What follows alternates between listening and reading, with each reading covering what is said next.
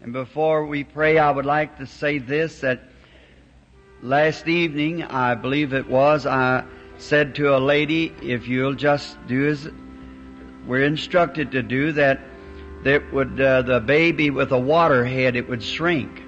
And the baby's head shrunk last night one half an inch by measure of a string.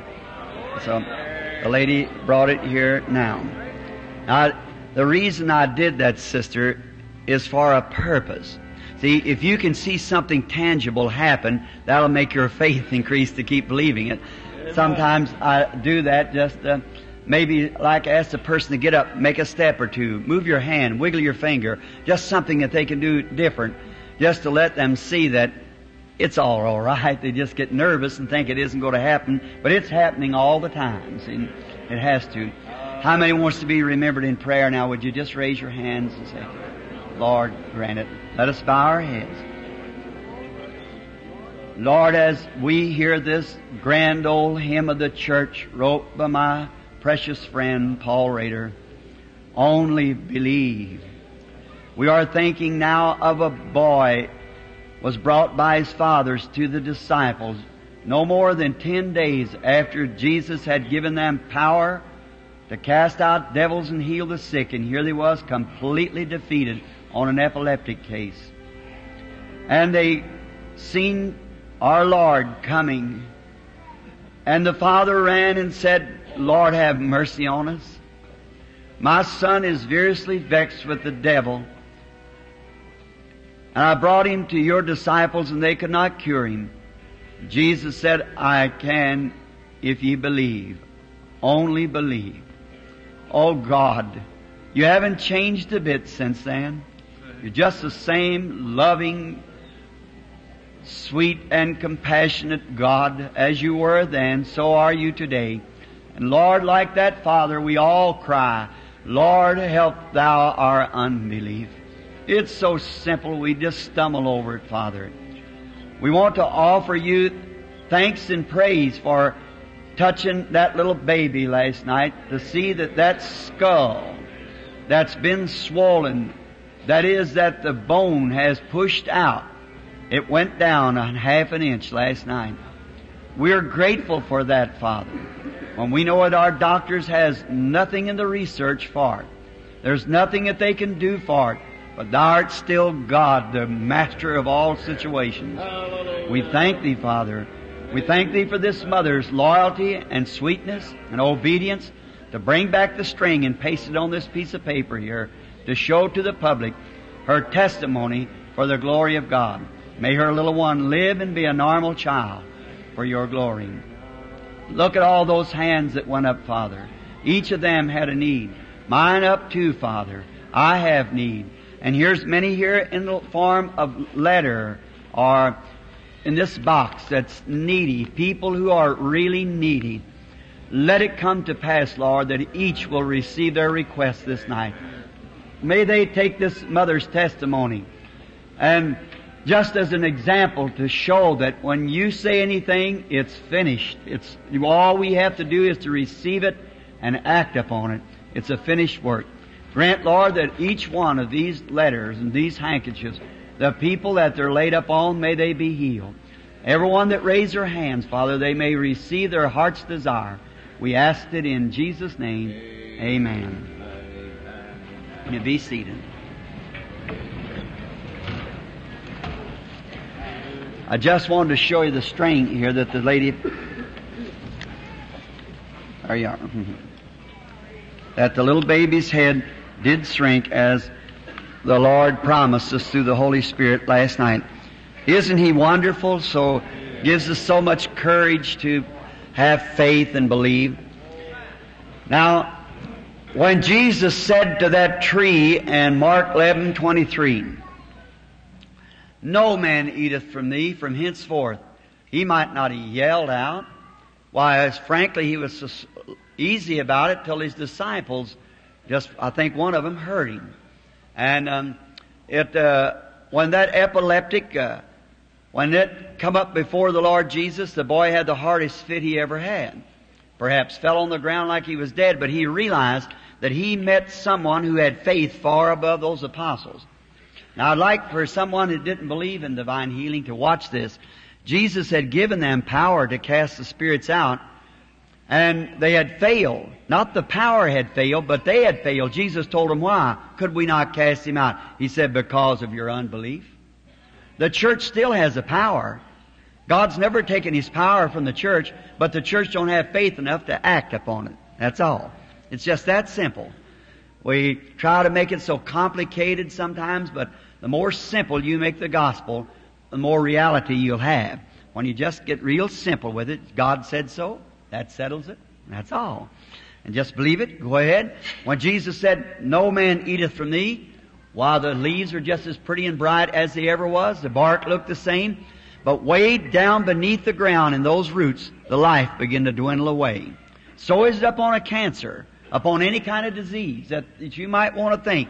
When you can accept God's Word, way down deep in the roots, the cancer may be there. Your hand may be just as stiff. That don't have anything to do with divine healing. It's if thou canst believe. Think, Way down somewhere, it's already gone to work. Jesus said, if you say to this mountain, be moved and don't doubt in your heart, but believe that what you said will come to pass, you can have what you've said. Isn't that lovely? Who'd that come from? The Son of God, whose words heavens and earth will pass away. But now, but His words won't.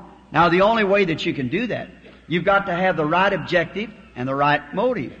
Now if I went out here and said, I'll show you I can move this mountain, be moved mountain, it would never move.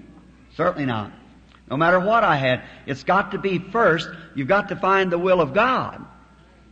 That's the reason usually in the prayer lines I, I get the very hardest is because it's something that's went through lines and so forth, and that's where you get it back. But see, if you've got unconfessed sin, did you ever notice on a case before I asked the evil spirit to leave? I watched that case real sure to be certain that there's nothing in that life that would hinder anything. Because remember, on these gifts you can get in trouble with them. God, you remember one time gave a prophet, made a prophet out of a man, Moses, and told him to go down and speak to the rock, and the prophet was all excited and went out and smote the rock, speaking of the weakness of Christ, that he'd have to die the second time or be smitten the second time. He had power to bring it, but it wasn't the will of God. I never could believe that it was God's will for Elijah to go around cause them children was teasing him about being bald-headed. I don't think he should have did that, but he was a prophet and was angered and he put a curse on those children. And two she bears killed 42 little innocent children. But I don't believe he should have done that. And it's just, it's just, we, God, I believe today before he puts his church in power, he tries his church to see what it will do. We, um, next time, maybe the Lord willing, when I come back, we have time to dwell on something like that, on something that's fixing to happen. And then we'll know more about it then. But if you'll just speak the word, say, Lord, I believe it. Don't doubt. Mean it in your heart. Now, say for instance, I was in a valley, and I don't, I'm preaching to millions of people. But just across the mountain there is a group of people of 100, and they're dying without knowing Christ. Well, I've got a million here to preach to. But yet, something in my heart's telling me, get across to those people. Get to them. They're perishing. I don't want to go myself. But yet there's something in me. See, that's God then, moving. See what the objective is. See what the motive is of going. Not for self. Now if I say, well, if uh, my objective is right to get over there, but then I get up there and there's a big mountain. I say, you know, if I get over that mountain and save all those hundred people, someday they'll have a statue there. Brother Branham, the great missionary. Now, my motive's not right. The mountain won't fall. No, sir. But when my uh, motive and objective is right, and God in my heart is leading me, and I can't get over the mountain, around the mountain, under the mountain, I'd say, mountain, move. Maybe it, when I say that, no more than I say it with that kind of a right spirit, led of the Holy Spirit in the will of God, there might not be but one little spoonful of that mountain drop down. But it's on its road. The next day there may be a two pounds fall. The next day a quarter of a ton. And maybe in a month, five ton drops in. What of it? May not even see it yet, but she's moving. on its road. I'll stay right there and watch the thing be done because God said so, and that just settles it. Can you think that about your mother there tonight?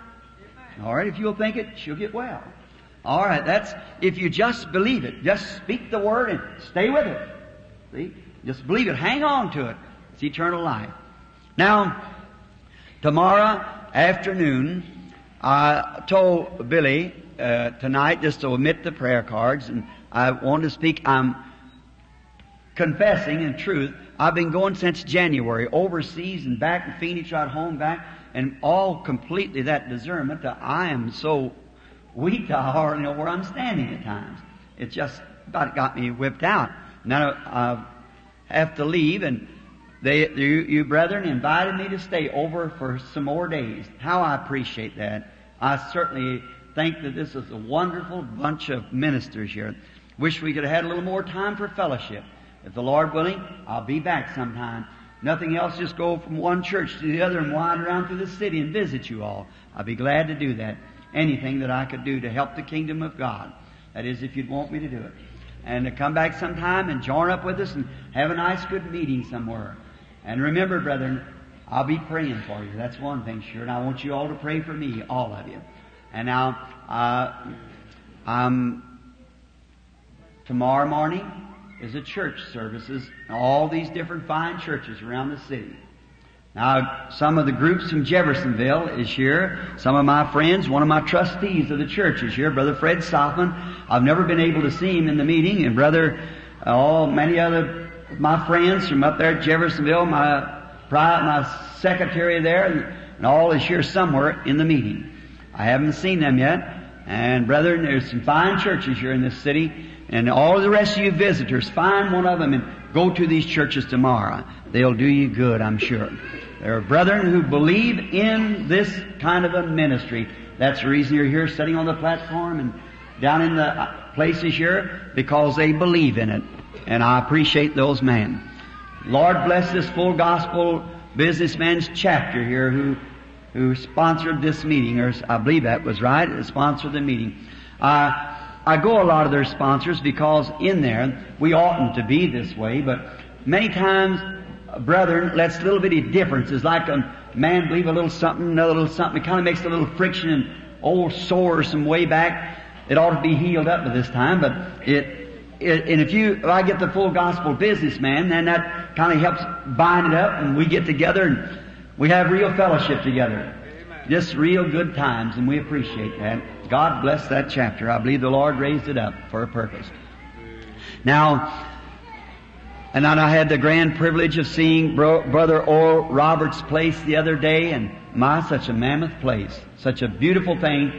It's, it's a memorial to Pentecost. Then I went over to Brother Tommy Osborn's, another wonderful place, wonderful man of God who Brother Tommy and I are just close, and Brother Oral too, just real close brothers, and we love one another and trying our best to work everything that we can for the good of the people in the kingdom of God. So I certainly appreciate uh, those men being here in this city. Among the rest of these fine men, you've got, you sheep have got wonderful shepherds. I, I'll say it like that. May the Lord continue to be with you all is my prayer. And now tomorrow afternoon, uh, what time's the service start, brethren? 2.30. Let's say 1, 1 or 1.30 you ought to be here so they won't interrupt with the rest of the services. Now, if the boys hasn't already told you, tonight, uh, they have some books, pictures and so forth, and tapes and records and, of the meetings, and they sell them, but we will not let them sell them on the Sabbath tomorrow. No books or nothing to be sold tomorrow. So we won't, we never permitted that. Although many said you're awful wrong, and old Daddy Bosworth used to tell me, Oh, Brother Branham, you're wrong there, but that's the way I feel, see, and I, I feel. If you want one, to give you one, but if you, but uh, we can't sell on, on the Sabbath, no.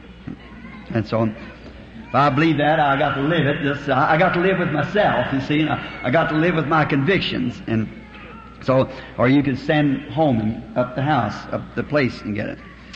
Now, tonight, oh, let's just all just forget that oh, that there's any work to be done or anything else or the toils of the day. Let's just lay aside everything and look into the Word for a few minutes and see what God would speak to us through His Word. And may I pray that God will just give us an extremely great blessing tonight. Jean, could you kidnap her for me? Could you kidnap that little girl for me? Isn't she a pretty little thing? Would you like to go home with me and play with my little Sarah about this high? Oh, you would? Uh, I'd like for you to. She's just about your size. And she's daddy's little girl. Mm-hmm. Now, I bet you, you love your daddy too, don't you? Mommy, oh, sure you do. the prettiest little girl I'm sitting here looking at, little eyes look like two burnt holes in a blanket and, and little brown hair. I just love little children. I got two little girls at home. One of them is Rebecca, and the other one is Sarah. Here some time ago, I was away. They're both daddy's little girls, you know, and I love them, and as soon as they get in, I got to give them a piggyback, and only Becky's getting too big for it. She's big as I am. She'd break my back now. She, but she still daddy's little girl anyhow. And now about another year, we want to get her in Bible school somewhere and away from the public school. And then they was waiting up for daddy, you know, to come home. I've been out in the meeting and tomorrow night they'll be waiting until midnight for me to try to get in. And, uh, so I got in real early in the morning, around three or four o'clock, and mother come to the door and let me in, and I was so tired and weary. I here on the platform, uh, when the anointed, it feels fine, but when that once leaves you, that's where you get in trouble. How many ever knew that? Why, sure it is. Look, Elijah went up on the mountain and called fire out of heaven, called rain out of heaven, and then when the Spirit left him, he wandered in the wilderness 40 days and God found him pulled back in a cave somewhere. Jonah, he went out and stayed alive in the belly of a whale for three days and nights, was spit out upon the bank and went around preaching. The whole city repented and come to God. And when the anointing left him, he went up on top of the hill and asked God to take his life. See?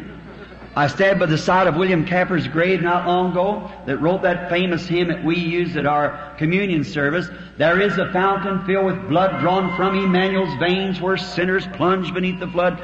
Did you ever hear what he happened to him? After the inspiration left him from that, he tried to find the river to commit suicide. I live right across from the old Kentucky home. And Stevens Foster gave America its most famous folk songs. And when he'd write, get inspiration up, that inspiration, write a song, then when he'd come out of it, he'd go get on a drunk. Finally called a servant and took a razor and committed suicide. People don't know what those people that live that spiritual realm go through. Now here you feel like you could move a mountain, but just let the anointing drop from you and start through that door and somebody ain't there to catch you. And then maybe for a few hours you hardly wonder where you're at. And then night after night, that takes the best of you. And little, I want to tell you about little Sarah and Rebecca. So the next morning I couldn't sleep and I got up, was sitting in the chair and after a while Becky being the oldest, uh, she was, had longer legs than Sarah and so, uh, Becky come running, woke up, jumped out of bed not waking her little sister up and here she come through the house running as hard as she could. She's saying, Daddy, Daddy. I stuck out one of my legs and she jumped across there pretty well balanced, kind of like the the modern church, you know, it's been in the game for a long time, you know, for several hundred years. She could balance herself right well and she put her arms around me and said, Oh, my daddy, my daddy. And little Sarah had, in the commotion, woke up. Well, I don't know where your children does, they're not mine does. The younger one gets the hand-me-downs. And so Sarah had on Becky's pajamas, feet about that much too long, you know, and here she come, little bitty short fella, falling, stumbling, and she got there a little late. So Becky turned around and said, Sarah, my sister, I want to tell you something. She said, I was here first, and I have the monopoly, so I've got all of Daddy, and there's none left for you. That's the way some people try to think about religion, isn't it? That's right. And poor little Sarah, she dropped her little lip, her little black eyes looked up at me, and she started to cry. And Becky had her cheek against mine hugging me. I love her. And Sarah started to walk away because Becky had all of daddy. I screwed the other knee out like this and motioned to her like that. Oh, she perked up right quick and run, jumped up on my knee so she hadn't been around very long and her legs wouldn't even reach the floor. She's kind of a little tottery, perhaps like I am. Just a little totter, you know, and she didn't, uh, couldn't reach the floor. She wasn't a big denomination, you know, and so she couldn't get down on the solid floor. She hadn't been around long enough. And so she was kind of tottering, and I threw both arms around her like this, and hugged her up close to me, and she sparkled those little black eyes and looked back to Rebecca. She said, Rebecca, my sister, she, she said, it may be true that you've got all of daddy, but I want you to know one thing, daddy's got all of me. That's just so he's got all of me. I might not have the education to put the big things over, but as long as I know he's got all of me in my tolerance, just let him have both arms around. It'll just make me feel fine. Well, let's offer another little word of prayer to him before we open up the word. Now, Heavenly Father, we realize that we are just like children also, and, and you love to be with us and worship with us, and as we worship you and you love us and hold us in your arms and send down your Holy Spirit and make us to know that you're living and you're our Father. We thank you so much.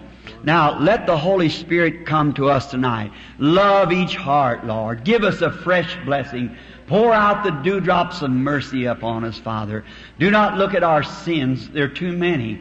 Lord, just forgive them. Omit them, Father. And just take us into thy arms and, and heal our sickness and, and cleanse our souls and set our spirits free, Lord, that we can worship and praise Thee. Be like little children running around the house. Just know that Daddy's watching over us. Grant it, Lord. Now no man is able to, to interpret the Word. We realize that. John saw the book in the right hand of him that sat upon the throne, and there was no man in heaven or in earth or beneath the earth that was worthy to take the book, to open it or to loose the seals, and there come a lamb up that had been slain since the foundation of the world. And he was worthy, and he took the book and loosed the seals and opened the book. O Lamb, come tonight. Open the book to us, Father, as we wait upon Thee, for we asked it in Jesus' name, the Lamb of God. Amen. I have chosen tonight a little scripture verse here of three words, but first I want to read a verse or two out of St. John, the 11th chapter, beginning with the 23rd verse. Jesus said unto her, Thy brother shall rise again. Martha said unto him, I know he shall rise again in the resurrection at the last day. Jesus said unto her, I am the resurrection and life. He that believeth in me, though he were dead, yet shall he live. And whosoever liveth and believeth in me shall never die. Believest thou this? She said unto him, Yea, Lord, I believe that thou art the Christ, the Son of God, that should come into the world. And for our text, I wish to use these three words. Believest thou this? I read a story some time ago. I think it was a fiction story. And most all ministers, I guess, have read Dr. Ingraham's book of, uh, of the Prince of the House of David. It's a great book. It's, I think it's absolutely out of print. I like to have it in print so I could put it among the people. And in there I was reading a little article on this Lazarus and upon Jesus and Mary and Martha, that the sisters of Lazarus. And I was reading in there that where Jesus lived, I believe, with Martha and Mary. They were both lovely Hebrew girls, and Lazarus was learning or training to be a scribe at the temple, making letters of the law for the priest. And Jesus had great fellowship, especially with Lazarus. And we read in the book that where he did come to their home, and Martha was a little dilatory about uh, listening to his words, but she had to get the dinner ready and set the table, but Mary sat at his feet. And Jesus said that Mary has chosen the better things. And then we were told that Lazarus was the one that brought uh, uh, Jesus to John in the story of Dr. Ingraham's books and uh, on the Prince of the House of David. However, that might not have been true. I do not know. But just for the background of it, but he was supposed to have been living with them. Now we've been learning this coming, this last week, rather, that Jesus said in St. John 5:19, the Son can do nothing in himself, but what he sees the Father doing, that doeth the Son likewise. The Father worketh, and the Son worketh hitherto. See what he sees the Father doing. So to make this really a, the right story, the Father, God, must have spoke to His Son Jesus and said, your friend Lazarus is going to die, but it's going to be for the good, so you leave the home. Go away, cause he'll be asking you to pray for him and make him well, and, and I don't want you to do that. If you watch the story as we go along, you'll see it heaps up to that very truth of that. So, Jesus just without any a warning or anything, walked away from the house and went somewhere else, didn't return that night. And he went to some other cities. And as soon as Jesus left the home, then trouble set in. And when Jesus leaves your home, trouble is on its road. Just remember, when He leaves your home, trouble is on the way. When you get social societies and everything operating in your church so perfectly like some great big 16 cylinder Rickenbacker and you leave Jesus out of it, when Jesus goes from your church, trouble's on the road. Yes, sir. When Jesus leaves a denomination, that they lay him aside and say, well now we just don't believe that these things could be just exactly right. You adopt something else, trouble's on its road. Just remember that. It reminds me of a story of the Lord Jesus is found in the book of Luke. You know, when he was just a boy of about 12 years old, his people taken him as uh, the custom was each year up to the feast of Pentecost. And while they were in the city of Jerusalem uh, uh, at the feast and having a good time, we find in the Bible that they went three days without him. And that they thought maybe, just took it for granted, that Jesus must have been among some of their kinfolks. Now we cannot do that. When they come to go through their kinfolks to find out, He wasn't there. And we can't take it for granted just because we're Methodist, Baptist, Presbyterian, Pentecost, and our backgrounds and our forefathers were great believers. We just take it well for granted Jesus is with us. We can't do that. We've got to be in contact with Him every day and every minute. Oh, I love that. I want what God is now. What my parents had, what my forefathers had is wonderful. But what they had is good. I think we're farther up the road. Let's see what He is today. I don't want to look back and see what Mr. Moody did, because we're farther up the road than Mr. Moody.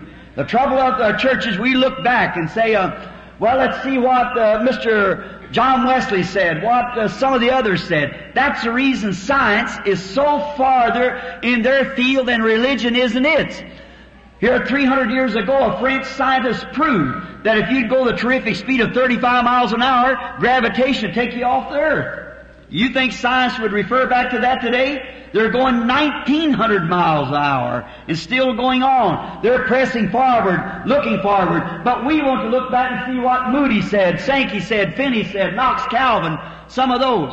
What they said was all right. That was for their age, but we're going on. My grandfather rode an ox cart. I'm driving a Ford V8. My son will fly a jet plane. That's where we're moving on. That's what religion ought to be. The coming of the Lord is at hand. The church ought to be moving on into the powers.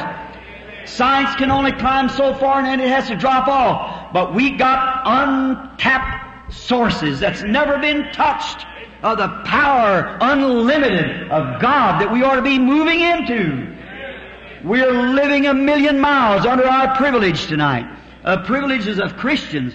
to be enjoying. I feel ashamed of myself when I look out here and see the institutions and the sickness and the troubles that's going on right now. Our church ought to be walking the street, healing the sick, raising the dead, casting out devils, doing signs and wonders, making the whole world realize that Jesus Christ lives. That's what we need to be doing. Why do you say Mr. Moody never? Mr. Moody wasn't living in this day. That's right. We're living on the coming of the Lord. And we just took it for granted that he was with our kinfolks. But the other day when a challenger challenged Mr. Graham, we found out that he wasn't among our kinfolks. Where did they find him? Where did, where did they find Jesus? Right where they left him. Where did they leave him? At the Feast of Pentecost. Where did we leave Jesus? Where did the church? At the Feast of Pentecost. When we get away from that old time Pentecostal power and the Feast of Pentecost, we walk away from Jesus. That's exactly right, friend. We are living under our privileges. Yes, sir. They left him at the Feast of Pentecost, and there's the only place that Methodist, Baptist, Presbyterian, and Pentecostals will ever find him is go back where you left him at. Where is the joy of the Lord? Where is the power of the Lord? The church asks today, what, what happened to the God of history? He's waiting for His people to call Him on the scene. But uh, we can't do it through denominations. We can't do it under uh, psychology. We can't do it under arithmetic or we can't do it with education. We separate ourselves, divide ourselves. We are not divided. We are one person indeed in Christ Jesus. We are all one in Christ. And our denominations will never do it as good as they are. They won't do it. Our education is the greatest hindrance the gospel ever had, is education. What we need is not education. We need the power and demonstration of the Holy Ghost back in the church to demonstrate the power. Jesus never said go into all the world and, and teach. He never said go into all the world and he said go into all the world and preach the gospel. And the gospel is to demonstrate the power of the Holy Ghost, the resurrection. We're still a million miles short and where we should be. Let us move forward. Let's go back where we left him at the Feast of Pentecost. Jesus said in John, I believe the 15th chapter, He said, I am the vine, ye are the branches. Well now, if that vine put forth the first branch, and out of that branch wrote a book of Acts, the second branch will make another book of Acts. The third branch will make another book of Acts. And every branch that comes out of that vine will be the same as the first branch was. Now, you can draft, we know that. I've seen a citrus tree with about eight different kinds of fruit on it. I've seen an orange tree putting grapefruits and lemons and everything else on it, but they were drafted in. That's what's the matter today. We've drafted in our ideas, drafted in our denominations. But if that tree ever puts forth another fruit vine itself, it'll be like the original was that went. Hallelujah. Oh, church will blend together, but we need the power of the original. We need the Holy Ghost. The power of the resurrection of Jesus Christ. That's what He told us to do. I am the vine. Ye are the branches. If a grapevine puts forth a shoot that comes out with pretty blue grapes, the next vine it brings out will have pretty blue grapes on it. If the first vine come out and they fell under the impact of the Holy Spirit and they did great miracles and signs and seal their testimony to a world, even many of them with their own testimony, they, with their blood they seal their testimony. They went through all kinds of perils and everything to bring the gospel. They suffered, they were beaten, they were punished. Must we be carried home to heaven on a flowery bed of ease while others fought to win the prize and sail through bloody seas? What do we expect to do? I must fight if I must reign, increase my courage, Lord. Certainly, we need a, we don't need a new denomination, we don't need a new church building. What we need today is an old time backwoods, sky blue, sin-killing Pentecostal revival that was born at Pentecost and back into the church again. The power of the Holy Ghost again. To bring Jesus on the scene. The God of history always rises on the scene in a crucial moment. We need it. That's what's the matter with our church today. We're getting too far back. We're falling into the fashions of the world. And gradually, year by year, it begins to die a little and wither away. It's pruning time pretty soon. God will cut it back as sure as I'm standing in this pulpit. God will cut her back to make her bear fruit. He'll cut the works of the world out of it one of these days. Such a disgrace the way the church is carried on under the name of religion. And we find out when Jesus left, death set in. When Jesus leaves our church, the power of the Holy Spirit leaves our church, it begins to dwindle and, and die. And after a while, there's nothing more to it. Now, when Jesus left, death set in. Oh, what a sad time it was. And notice, they wandered around and they sent for Jesus, but he didn't come. They sent for him again and he didn't come. But he knew what he was going to do. He knows tonight what he's going to do. It's not lost with him. He knows exactly what he's fixing to do. He's going to raise the people up just as certain as I'm standing this pulpit. He'll raise the people for his name's sake. Out of the Gentile generation. He'll do it. It's the Jews' time's right at hand now. And the Gentiles are ending out because they just went on out. They're rejecting Christ. They're rejecting their signs. They're rejecting everything that's called godly and branded as some kind of telepathy or devil power. And do, they're blaspheming the Holy Ghost and sealing themselves away from God. And God will take that minority after a while and raise it up into a powerful church and then turn the Spirit to the Jews and take the Gentile church home. Exactly right. She's in the making now. Well, we're at the end time nearly. Jesus, he knew, and after a while he said, Our friend Lazarus sleepeth. While the disciples thought he was taking a little rest. He said, Well, if he's sleeping, he's doing very well. Well, he said in his, their words so that they would understand, said, He's dead, and for your sake, I'm glad I wasn't there. See, for your sake, I'm glad I wasn't there because they've been asking him to to heal, to heal him. But he knowed he couldn't do it because the vision was yet, after those four days, he knowed that was the time the Father told him. How beautifully saith the grave, Father, I thank these I was already heard, but I just say it for these that stands by. See, he already knew what he was going to do. He said, I'll go wake him. Now I can imagine that little home was really broken up. The breadwinner gone, sadness, Oh, it's wonderful when you got a sad home or a sad heart, and then Jesus appears all at once, isn't it? I can imagine seeing Martha, a beautiful little woman with the black veil over her face, and little Mary, and them holding one another saying, what will we do? Papa and Mama's gone, and our precious brother. Now we have left the church, and we're excommunicated from them, and come out to follow Jesus of Nazareth, and he's pulled away and left us somewhere. I can hear a critic come by and say, hey, Where's that divine healer, that prophet of Galilee? Where's he at now? See, when it really comes to time for him to do something, he's gone. There it is. See, God just loves to do that. Just to let people, just let people show what they are. Uh, just trying them to see what they really are. He gives them a blessing. He appears, shows himself, introduces himself to the people just to see what kind of a reaction they'll take. Just to see what they'll do about it. Now, we find then after uh, a few days, four days, poor Lazarus was dead. They buried him. Second day, third day, fourth day. Now anyone knows corruption sets in after three days. The nose falls in on the face first. And then corruption sets in. The skin worms begins to eat the body. They laid him in the ground, put a big rock over the top of the cave where they had him. And every once in a while, the young girls would go out and kneel down at the grave and cry. And after a while, the news got around. Jesus has come. We've seen him moving into the city. Oh, that little Martha that had been so seemingly so dilatory about it, she proved then what she was made out of. Here she comes. She's coming on the road then, run out seeking. I can hear some of them along the road say, well, I guess you're satisfied now that your religion was false. She just ignored them and went on. Passed right on by all the critics. She went down till she seen him, maybe sitting down at the street corner. Now it's seemingly she must she might have had a right to upbraid him and, and speak evil to him. Why she didn't run up and say, Looky here, looky here, you. You're supposed to be a prophet, a man of God. Why didn't you come when we called you? Why, we're the laughing stock of the town now. We come out of our church to follow you.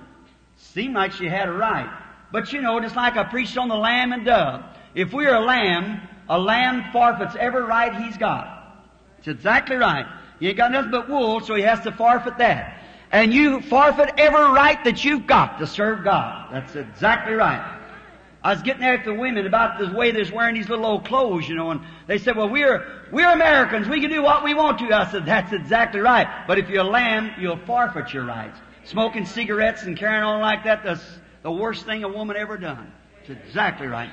A lady said to me not long ago, talking to me, said, Brother Branham, they don't make no other kind of clothes. I said, but they still make sewing machines and sell goods. There's no excuse for it at all. exactly right. Remember, someday you may be pure here to your husband, but you'll answer for adultery for it. This is certain. Whosoever looketh upon a woman to lust after her has committed adultery with her already in his heart. What's the matter with the Pentecostal women today is what I'm a wondering. How you have got away from the old hewing line, how your mothers used to wear long hair, and today the Pentecost women paint up like a bunch of Mardi Gras and cut their hair and wear the little short clothes like that, just like the rest of the way. Get out and mow the yard in the afternoon when man's coming by. Do you realize, woman, that you're going to have to answer for committing adultery with them man? You present yourself to them for that purpose. It's an evil spirit on the church and the people and they don't know it. Blind and don't know it. The truth. Maybe you might say, I haven't got a right to say that as an evangelist. Well, I, I have to follow the leading of the Holy Spirit. That's all I can say. You, if I meet your judgment, then I won't have to have your blood on my hands. Get away from every bit of the ground that looks like Satan's. Stay away from it. Get come. I don't care how many television stars, you're not you're a television star. You're a daughter of God. Preaching the pastor's church the other morning about an old slave, time they selling slaves long ago. And they used to come by and buy them on the auction. And the people were, they're weeping, crying because their homeland, they never go back no more. And they had to whip them. And they'd buy them just like you'd buy an automobile. Just for anything, the prices and selling them human beings. And one day a buyer come by, a broker to a big foundation, a big plantation rather, and he said, how many slaves you got for sale? I said, well, I got some to swap. They try to get them big, take them mothers, fathers. If the woman he had married was a little weakly woman, take these big healthy men and breed them to, like horses and animals. Never was right. God made man. Man made slaves. Not right to begin with. Never. God don't intend any man to be a slave. No, sir. And no, watch what taking place. Then in the midst of all that, this fellow said, well, I'd like to buy some of that. He noticed one young fellow there that didn't have to whip him. His chin was up, head up, just like a real gentleman walking around. And that broker said, I'd like to buy him. He said, but he's not for sale. He said, well, why? Said, is he the boss? He said, he's a slave. Well, said, why? Do you feed him better than you do the rest of them? He said, no. He eats out there in the galley with the rest of them. He's a slave. Said, what makes him so much different in the rest of them? And the boss said, I wondered that myself for a long time. But one day I found out. Over in the homeland, his father is a king of the tribe. And though he's an alien away from home, he still knows he's a king's son and he conducts himself like one.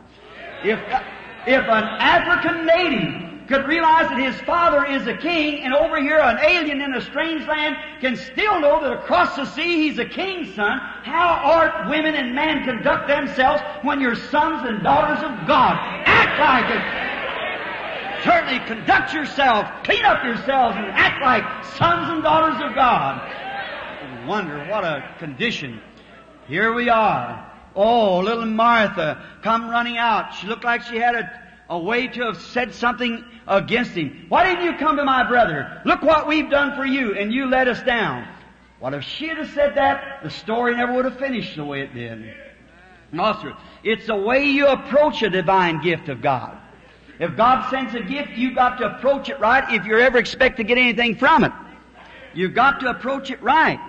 And Martha knew that. She'd probably read about the Shunammite woman and her baby, and she, if that Shunammite woman knew that God was in Elijah, how much more was he in Jesus? Sure. So she went up with the right approach. She run up and fell down at his feet. I like that. Fell down at his feet and said, Lord. That's his right title. That's what he was. He was her Lord. Lord, if thou would have been here, my brother would not have died. Oh my. Oh, I could just imagine seeing his great heart as he looked at that beautiful woman, the tears running down her cheeks, said, Lord, if you'd have been here, my brother would not have died. Watch what she said. But even now, Lord, though he's dead, though the skin worms is crawling through his body, even now, Lord, whatever you ask God, God will give it to you. Oh, that's the secret. You might say, I've seen through every hospital, the doctor says I'm going to die, but even now, Lord, I'm all crippled up with arthritis, I can't move, but even now, Lord, that little baby had a water head, that big around last night, there's nothing you can do, it spread on out and burst its little head and die. But even now, Lord, He's still the same God. He's still the same Lord. Even now, Lord. And He's sitting at the right hand of God Almighty, making intercessions upon the things that we claim that He's done for us. Now I really feel religious. Sure do. You're going to call me a holy roller anyhow, so you might as well get started and get it over with. So, Yes, sir. Even now, Lord, whatever you ask God, God will do it. Ask the Father anything in my name, I'll do it, Jesus said. Even now, Lord, whatever you ask, God will give it to you. Oh, that must have turned in his great heart. He said, Thy brother shall live again. She said, Yea, Lord. He'll live. He was a good boy. He'll come forth in the general resurrection at the last day. Them Jews believed in the general resurrection. He'll come forth in the resurrection of the last days. Look at him. He pulled his little self together. He said, I am the resurrection life.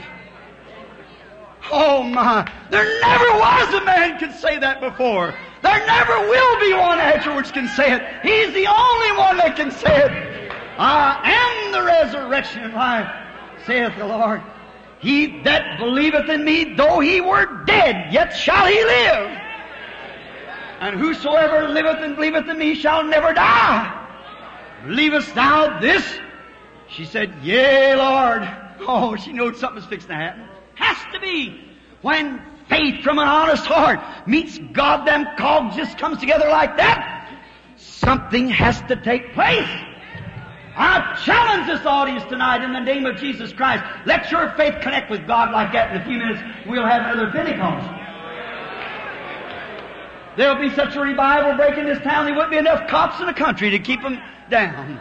That's right. There'll be a real revival.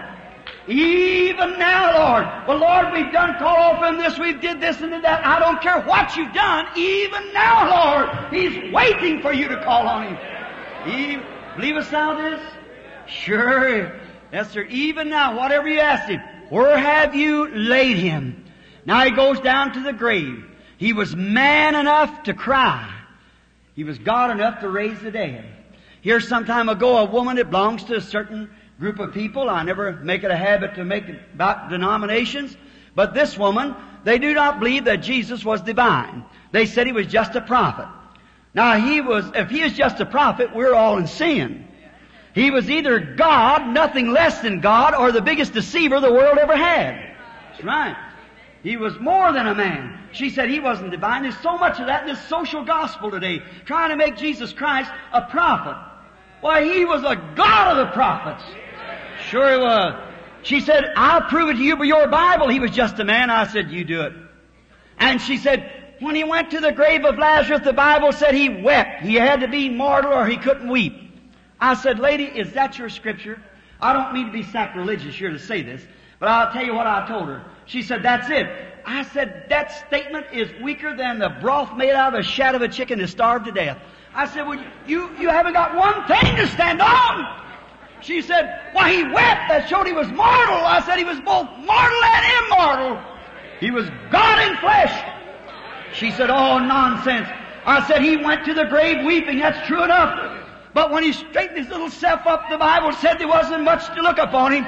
No beauty we should desire. But when he threw them little shoulders back and said, Lazarus, come forth! And a man had been dead four days and rotten in the grave. He came forth. That was more than a man. Show me the man can do it. What was it? Corruption knew its master. Life knew its creator. Something had to happen. He spoke.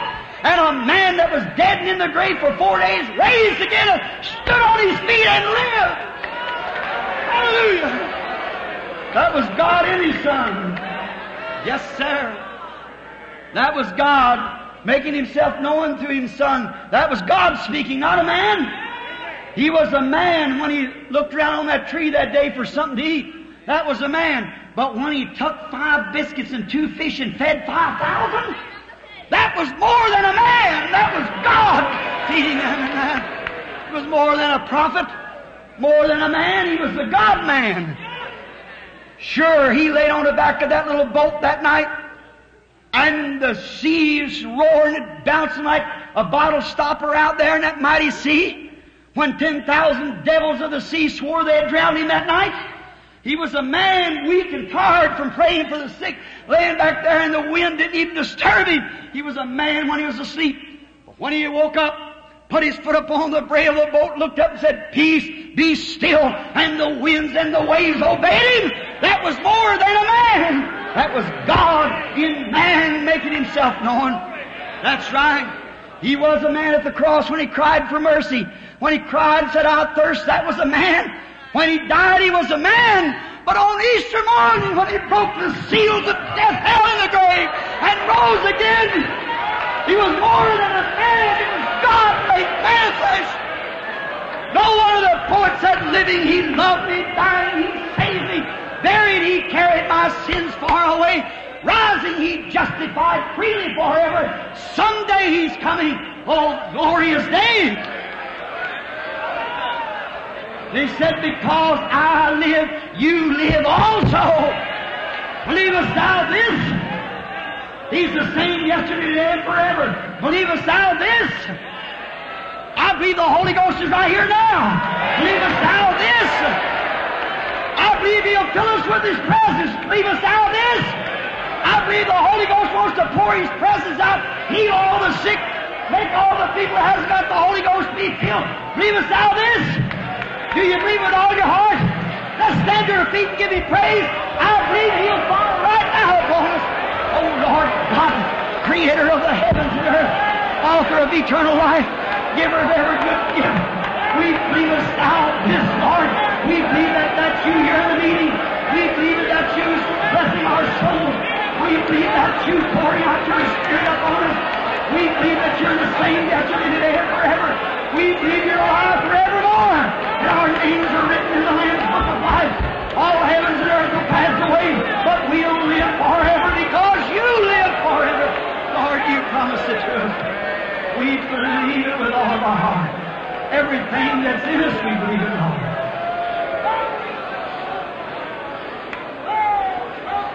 Ah, I. Do you believe him? I believe that's the Holy Ghost. It's something falling on us. Believe us thou this? I believe he wants to heal every person right now. Believe us thou this? Raise your hands to your feet. Believe us thou this? The Holy Spirit is here. This is that.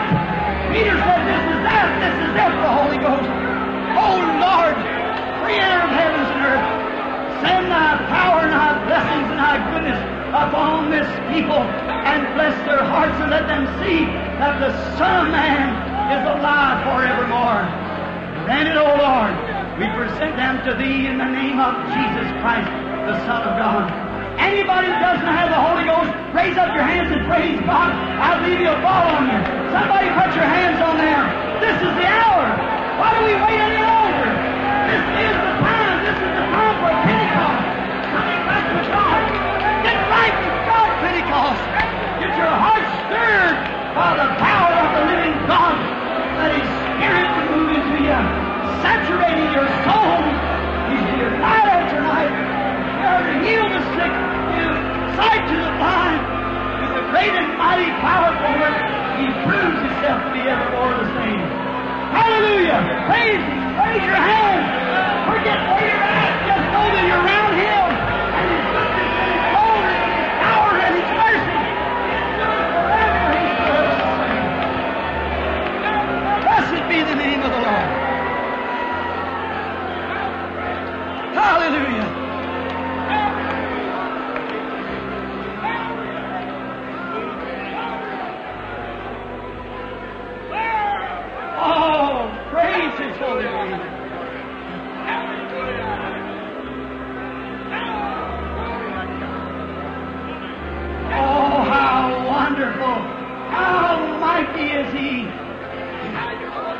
How many like to consecrate your lives to God right now fresh? Raise up your hand. How many like to consecrate your lives to God? That's it. Raise up your hand. Let's see Pentecost. Let's see the people of God. I raise my hand.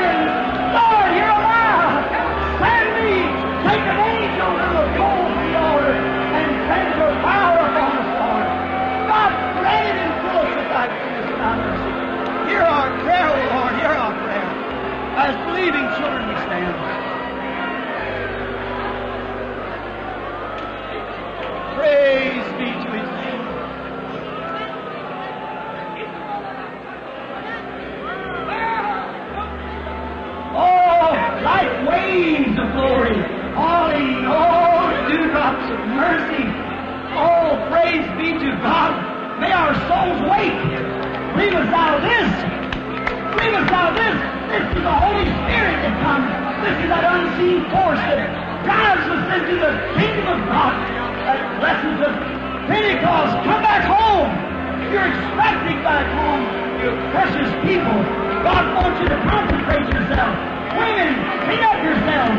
Men, clean up yourselves. Let's get started back to God and serve God with a real true heart.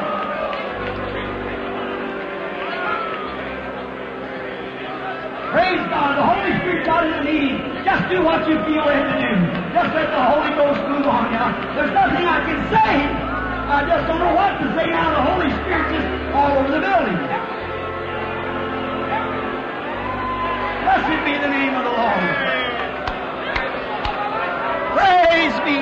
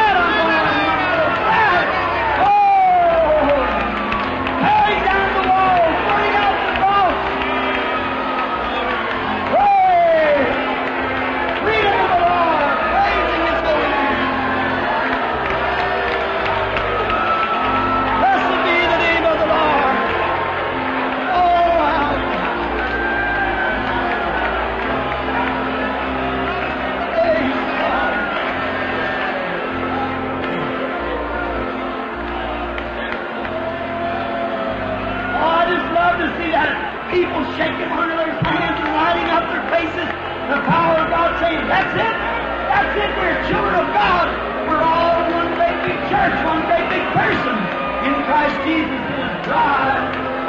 The glorious one, the coming of the Lord drawing nigh. His people getting together, welding themselves with love and the power of His presence. Oh, this is like heaven. Oh, this is good. Oh,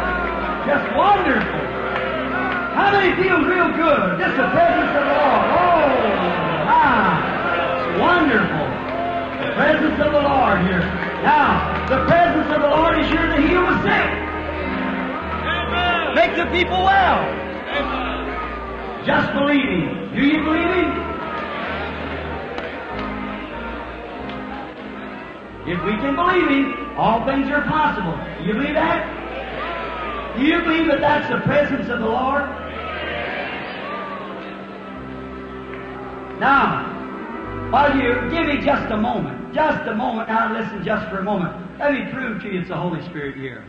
Let me show you that the Holy Spirit, the very one that does the talking, the one that does the thing, knows that. How many's here now that come in here sick? Let's see your hands. Ones that had a sickness. There's people, there's a man standing there. Do you believe, mister? There's no prayer cards out, but do you believe that God can heal you? Do you believe He can tell me your trouble? It's in your side. You're up for an operation. That's right. Your name's Mr. Cartwright. That's right. Is that right? Wave your hand. All right. Go home and be well. You won't need it. You believe it? That man holding that baby in his arms? You believe me to be God's servant? You believe this to be the Holy Ghost? I do not know you. Is that right? Never seen you in my life. We're strangers. You believe the Holy Ghost can tell me what's the matter with that baby? Got a rash.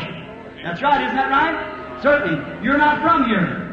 No. You got a stomach trouble. You're suffering with yourself. That's right, isn't it? You're from Kansas City. All right. Return back. Jesus Christ makes you well. Hallelujah. Believe.